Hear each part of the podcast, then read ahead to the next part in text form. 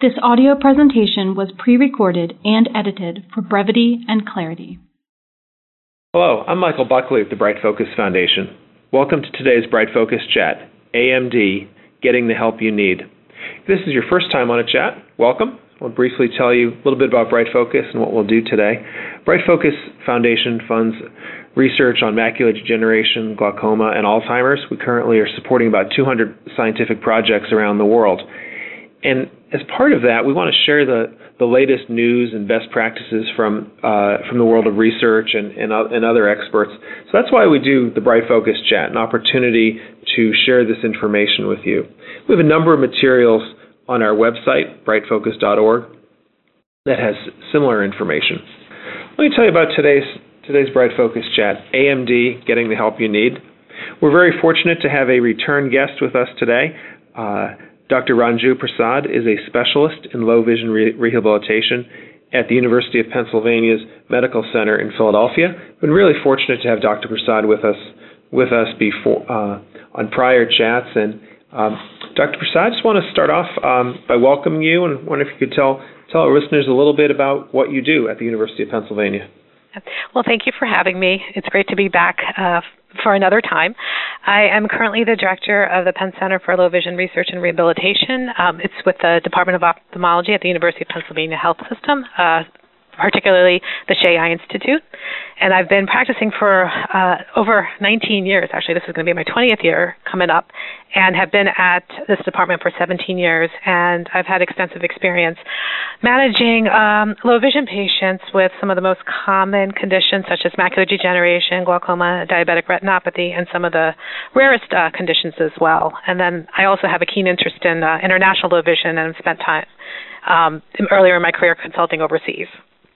Oh, well, that's very, really impressive. Just out of curiosity, how did you uh, end up in this line of work? Um, well, it's it's interesting because it wasn't something that I thought about while I was going um, while I was in optometry school. Um, I worked with a uh, low vision uh, specialist during my training, and I realized that. Uh, that this was an area which I felt had the greatest need, and for myself, I believed it would have the greatest impact and reward, and I wasn't wrong. Yeah, no, that's great. Yeah. It seems like really yeah. make a big difference in, in people's lives. Um, you know, you, you use the term uh, low vision. We use it a lot here at Bright Focus. Mm-hmm. Um, I think it's a phrase, it's a term people use maybe more than they understand. So I was wondering, yeah. uh, what what exactly does low vision mean? Well, um, there is, you know, people define it differently. I would say, but low vision for me, I believe, is basically a reduction in visual function secondary to a eye condition, which cannot be um, corrected with medical, surgical, or optical, conventional optical means, I should say. Some people have a cutoff, or um, some definitions have a visual acuity cutoff. Uh, but I believe that you could still have pretty decent vision, but still have a reduction in function, in visual function. So basically, um, you'll have difficulty uh, reading, seeing faces as a result of an eye condition that can't be, uh, you know, uh, cured or corrected, I should say. Yeah. No, thank you for that, that, elaboration. And kind of another term that I think people use a lot but maybe don't understand is yeah. legally blind. Um, so you know, kind of what does you know what does legally blind mean? And I guess if if the word legal is in there, is is there a you know consequence implication for uh, having you know being uh, declared legally blind? Yes. So the definition of legal blindness is determined. It's I guess by the um, the Social Security Administration or the government. Uh, they have visual acuity and peripheral visual field a requirement. So you have to be 2200 or worse in the better seeing eye or a less than 20 degree peripheral visual field in the better seeing eye. Once you've been certified as being legally blind, you can then uh, receive uh, all benefits uh, that pertain. Oh, thank you. Um, yeah. And you know, in your your field um, of of low vision therapy, I know there's there's a lot of d- different letters that come mm-hmm. after people's last names. Let's think about the old Marx Brothers yeah. uh, thing about alphabet soup. I know there's, uh, you know, it seems like. Could you just just briefly tell us a little bit about some of the the common uh, letters that that would appear in, in someone's title, and, and if you're a, a patient or a family member, sort of what are you know what ones might be a good fit for for you? Yeah, so um, as you said, yeah, there are many specialists with many different letters and titles after their name, but some of the most common ones are ACLVT, CVRT, OT, and including one, um, there's a CIAT.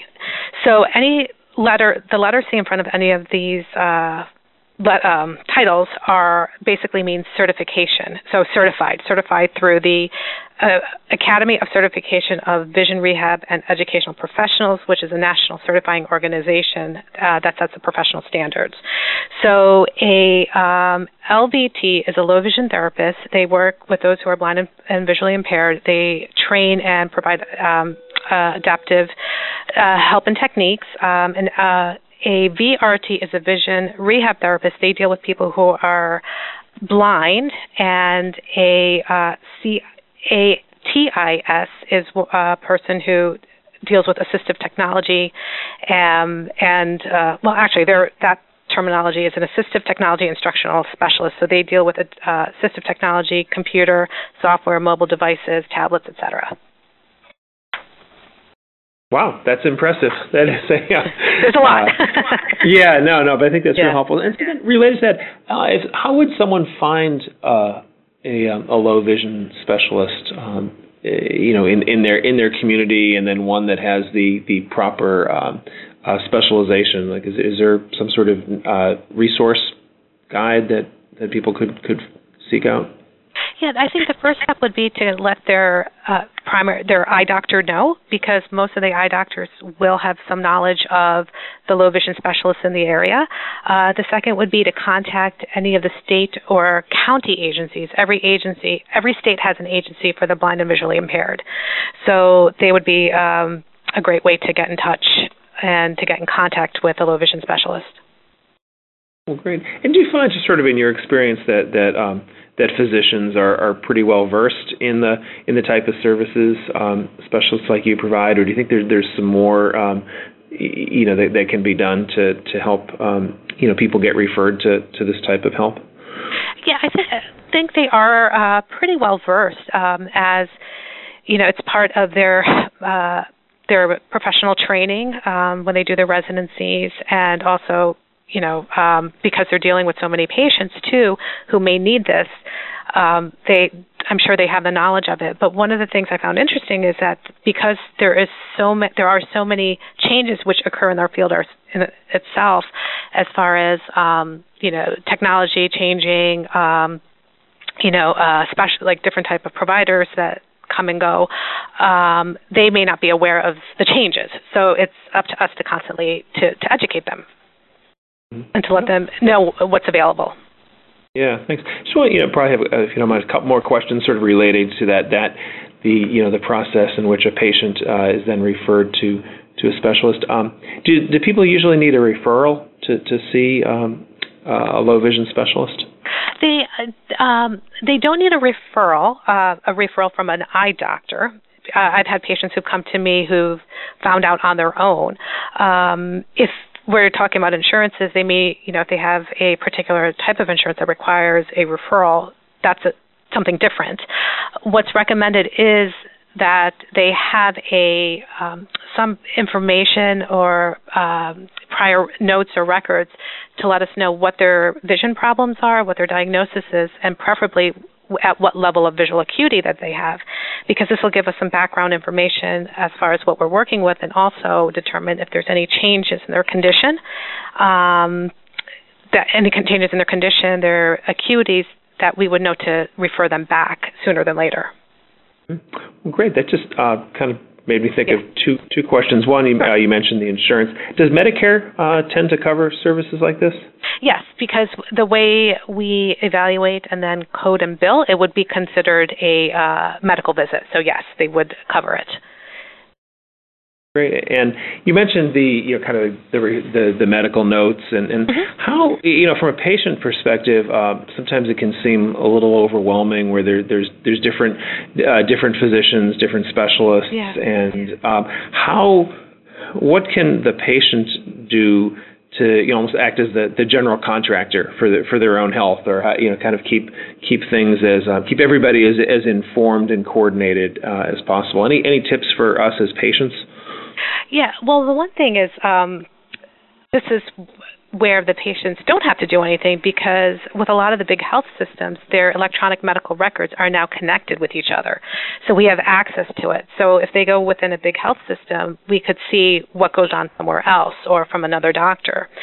Um, however, that's not the case all the time. So one of the most important things is to keep kind of a written list or a running list of the different providers that you have, the, your different medical diagnoses, your medications, um, you know, prior surgeries, and just you know keep that with you at all times. And when you see the next provider or see you know the low vision specialist, give that to them because that is very helpful. Keep track of all the um, the information that they give, the sheets that they give you. They sometimes give you summaries afterwards. Just keep track of that. And a lot of the times it is overwhelming because you have so much information. So even if you just bring all your documentation, the doctors will be able to figure things out just by and then just by asking questions. Well, great. That no, it's real help. Uh, Dr. Prasad, we've got a few questions that have come in already. Um, one of them is, uh, what's the first step that you can do to hang on to your remaining vision? Um, well, the first step would be obviously to be very compliant with your doctor's appointments. Um, so go to your doctor uh, at each scheduled visit. Second is pay attention to your visual function and make sure that there's um, you know make make sure uh, that there's no changes or immediate changes. So if that happens, obviously go back. Um, so just to be very cognizant and very aware, and just to talk to people and tell someone. And second of all, um, or third of all, you know, as far as hanging on to it. So with many of these conditions, the vision is going to be stable. So the key is now to make sure that you can still function with it, so you're still able to use it and utilize it, and that's where our field comes in. Mm-hmm. Well, great. And we have a, uh, a caller that is wondering um, if you have AMD in mm-hmm. your uh, extended family tree. Is that something you should be concerned about? Absolutely. It's absolutely. It's something that um, you should definitely let your providers know. Um, there, you know, multiple studies have shown that there's a strong genetic predisposition to it. Um, so yes, so definitely be be concerned or be aware of it. Be aware. Sure. Yeah, I appreciate that. And then kind of switching gears mm-hmm. to you know maybe some of the, the, the things you work with your patients on. Uh, are there ways you help your patients with um, life around the house, particularly with lighting? And, and you know we know that many uh, people suffer falls at home, and that's yeah. and that's the reason why they can no longer um, you know live in live in their own home. So do do you help with uh, lighting or or falls prevention or things like that? Oh, absolutely. So falls prevention is probably one of my top priorities because I think there was a study done by the CDC where they found in 2014 that um, over half the people with vision loss have reported falling in that year. So yeah, it's always a priority for me. Um, I always ask questions about their home environment. Um, one thing, you know, after further questioning, and they say that they're having difficulty you know, and are afraid of falling, I ask how cluttered is it because you want to make sure the house is clutter free. You want to make sure that the walkways are pretty clear. Um, you want to make also make sure that the lighting is um, is good too, and that also varies depending on the house and depending on the uh, ceiling size too. You want to make sure that curtains are kind of not at the ground level, slightly above, so you don't want to trip over them. Use rounded tables instead of you know tables with squares on it, so um, you don't hurt yourself you know tables without edges on it. Yeah. Sharp edges, yeah. And um, the other uh, the other more important thing is to actually bring a rehab specialist into the home to evaluate and to um, you know to help you to help you optimize the environment so it's safe for you. Yeah, no, it's all that's all great advice. Yeah. Um, and kind of uh, as another type of lighting um, that people here ask about on a regular basis is on the computer or mm-hmm. phone or tablet. Is there do you, do you have um, advice for you know the, the backlighting and other other parts of of being um, digitally uh, connected? Yeah, so fortunately the phones have uh, advanced and improved so much that there's so much that you can do with the with the light. So um, a lot of the times people get have problems with the, the glare, you know, the glare when it's too bright. So you want to dim it down just so it's acceptable for you. The other thing that's very helpful is reversing the contrast. So having white print on a black background tends to help too. But again, it doesn't work for everybody, so you have to kind of play around with it or go to a assistive technology specialist to help you determine.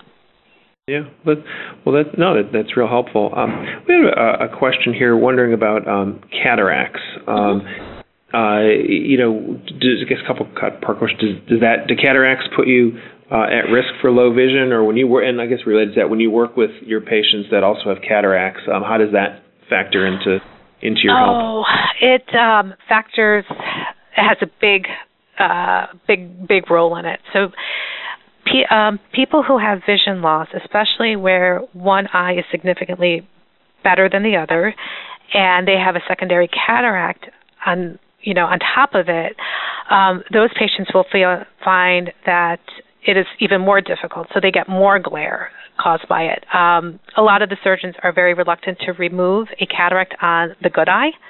So we address that by you know um, by again lighting by um, helping with the light, um, using filters, you know, helping with contrast. So yeah, cataracts do play a big role into how well you're seeing with an impairment, with a visual impairment. Uh, Dr. Prasad, I want to turn to a question that is probably, you know, a, uh, very difficult for many families uh, with vision uh, issues, and that's driving. Oh yeah. Um, and, it, and yeah, kind of, yeah, kind of where to begin here, but um, yeah. we, we had a uh, we had a, a caller who you know was saying that that there's sort of a disincentive to to get uh, treatment from from an eye care professional because wouldn't that uh, trigger concerns with your state's motor vehicle agency? So I just want to use that as sort of an entry point to your uh, you know your kind of big picture suggestions for families as as they work through the the medical and and all emotional and other issues attached to driving.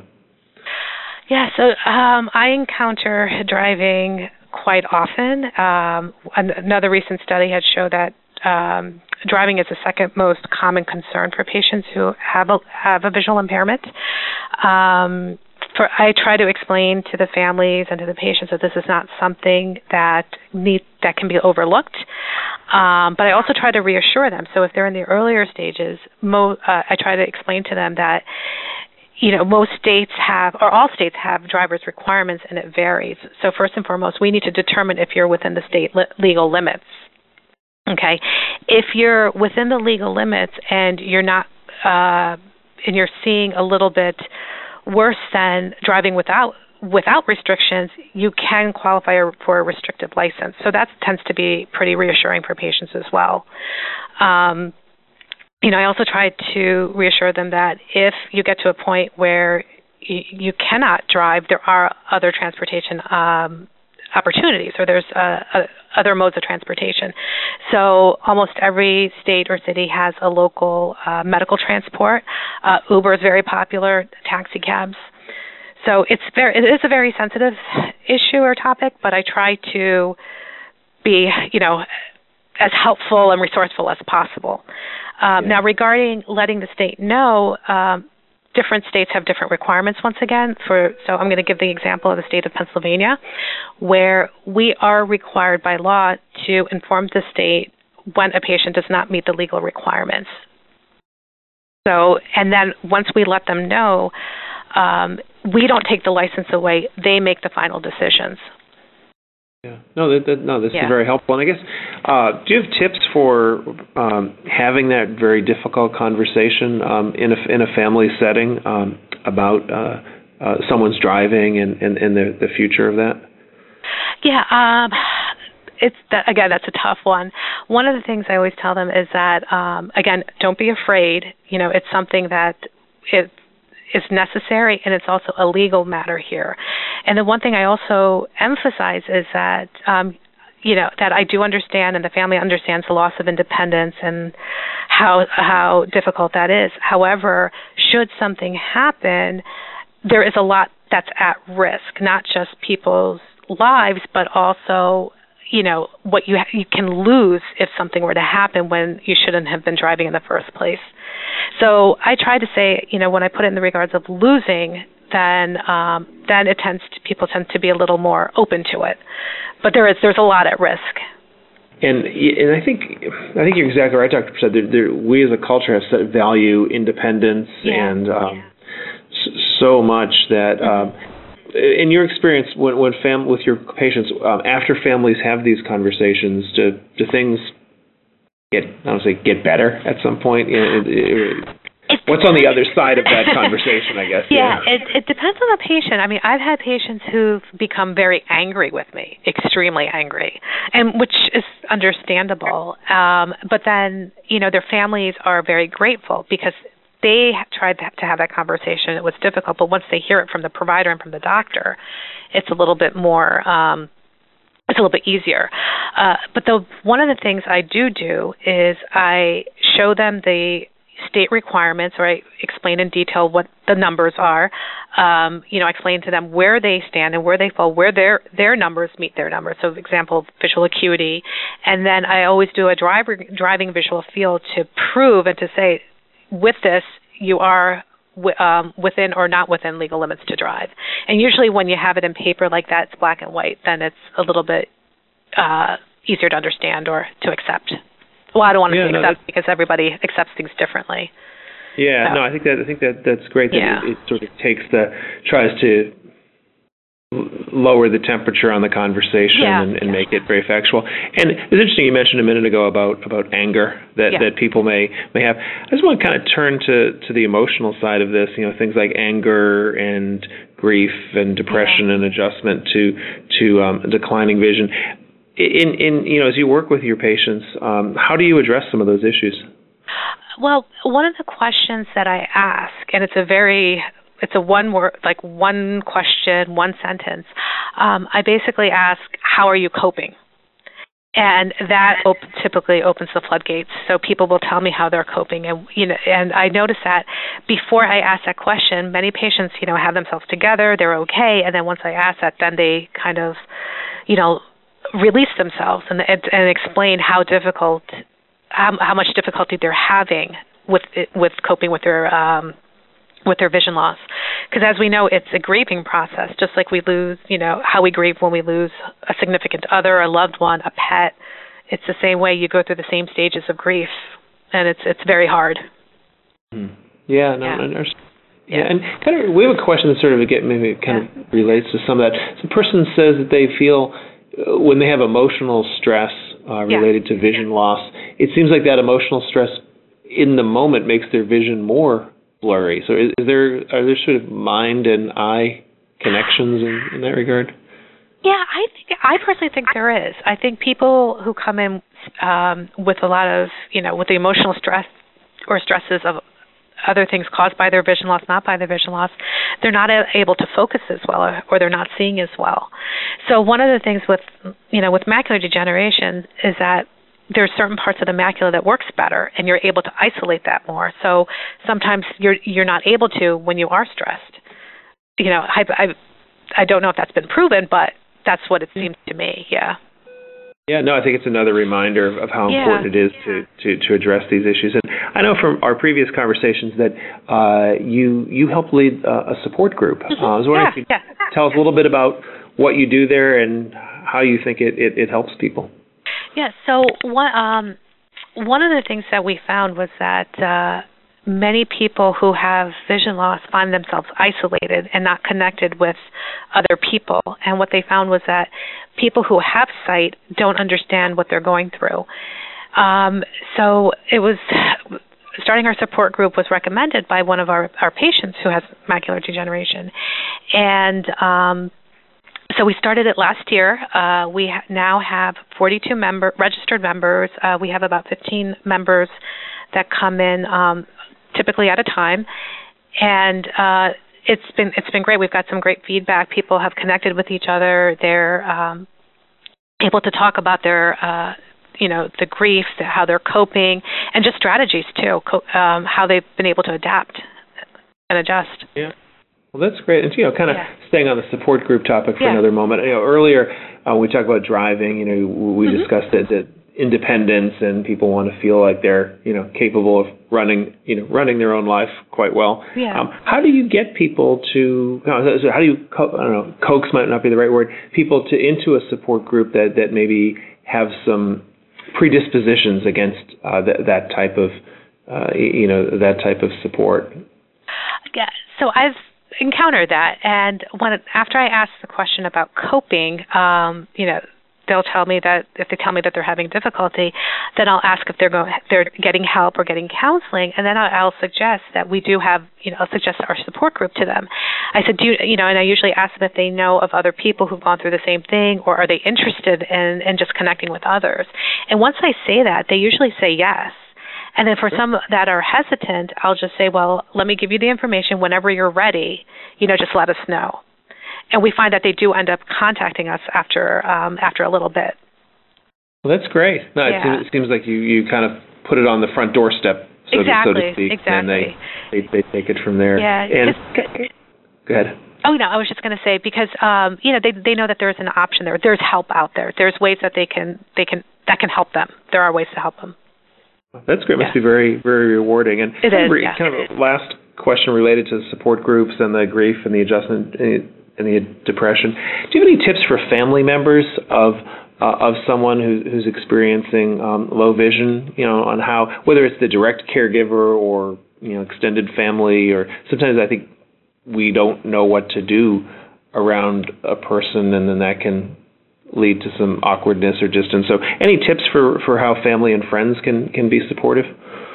Yeah, um, I think just by attending uh, their doctor's appointments, so they understand the nature of the condition and what they're going through, and have dialogues with the phys- with the doctors. We also found that um, some of our members bring their family members to the support group, not to be an active part of it, but just to listen, and um, that's very helpful for them as well. And also just being patient and just being as empathetic as possible. I think patience is the key, and just to understand that they're going through, um, you know, that, that they're grieving, that, you know, yeah. that, that their loved one is grieving. They're going through, you know, they'll go through all the stages. So it's just, yeah, just be there to support them, and yeah. yeah. That's interesting because you know all of us and um, not all, I, I would assume a great many of us want to want to fix problems or want to yeah. and, and it, it seem like these are things that that to some extent can't be can't be fixed. So how do you you know how do you sort of address that um, with the family members that that element of it?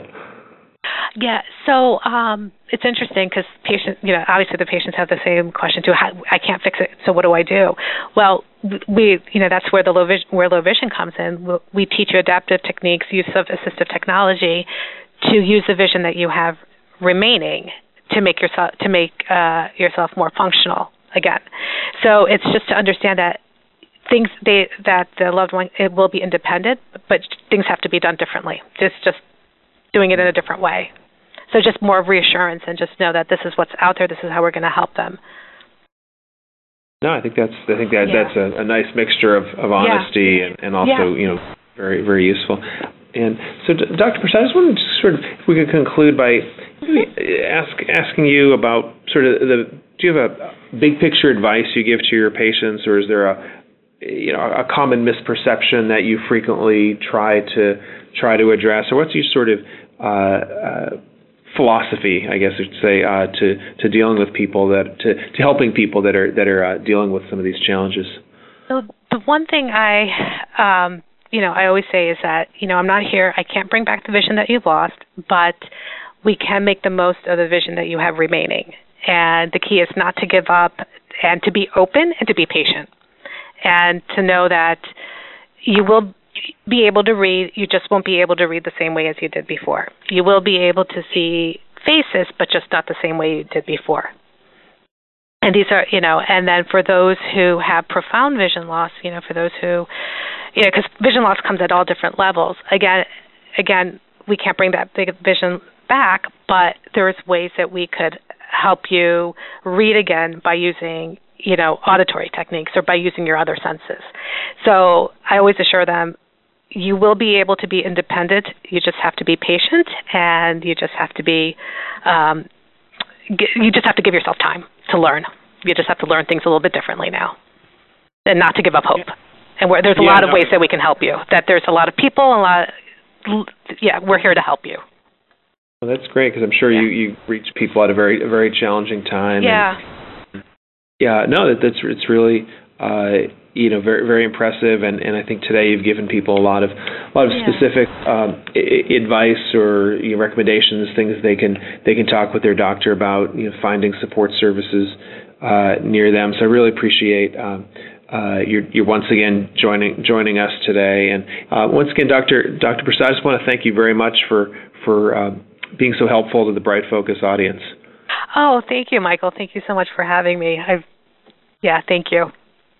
Well, great. We hope to hope we can we can um, have you back on a Bright Focus chat real soon. So, to our audience, thank you very much for for uh, joining us today, and we will talk with you soon. Thanks. Bye bye. All right, thank you. The information provided in this recording is a public service of Bright Focus Foundation and is not intended to constitute medical advice. Please consult your physician for personalized medical, dietary, and or exercise advice. Any medications or supplements should only be taken under medical supervision. Bright Focus Foundation does not endorse any medical products or therapies.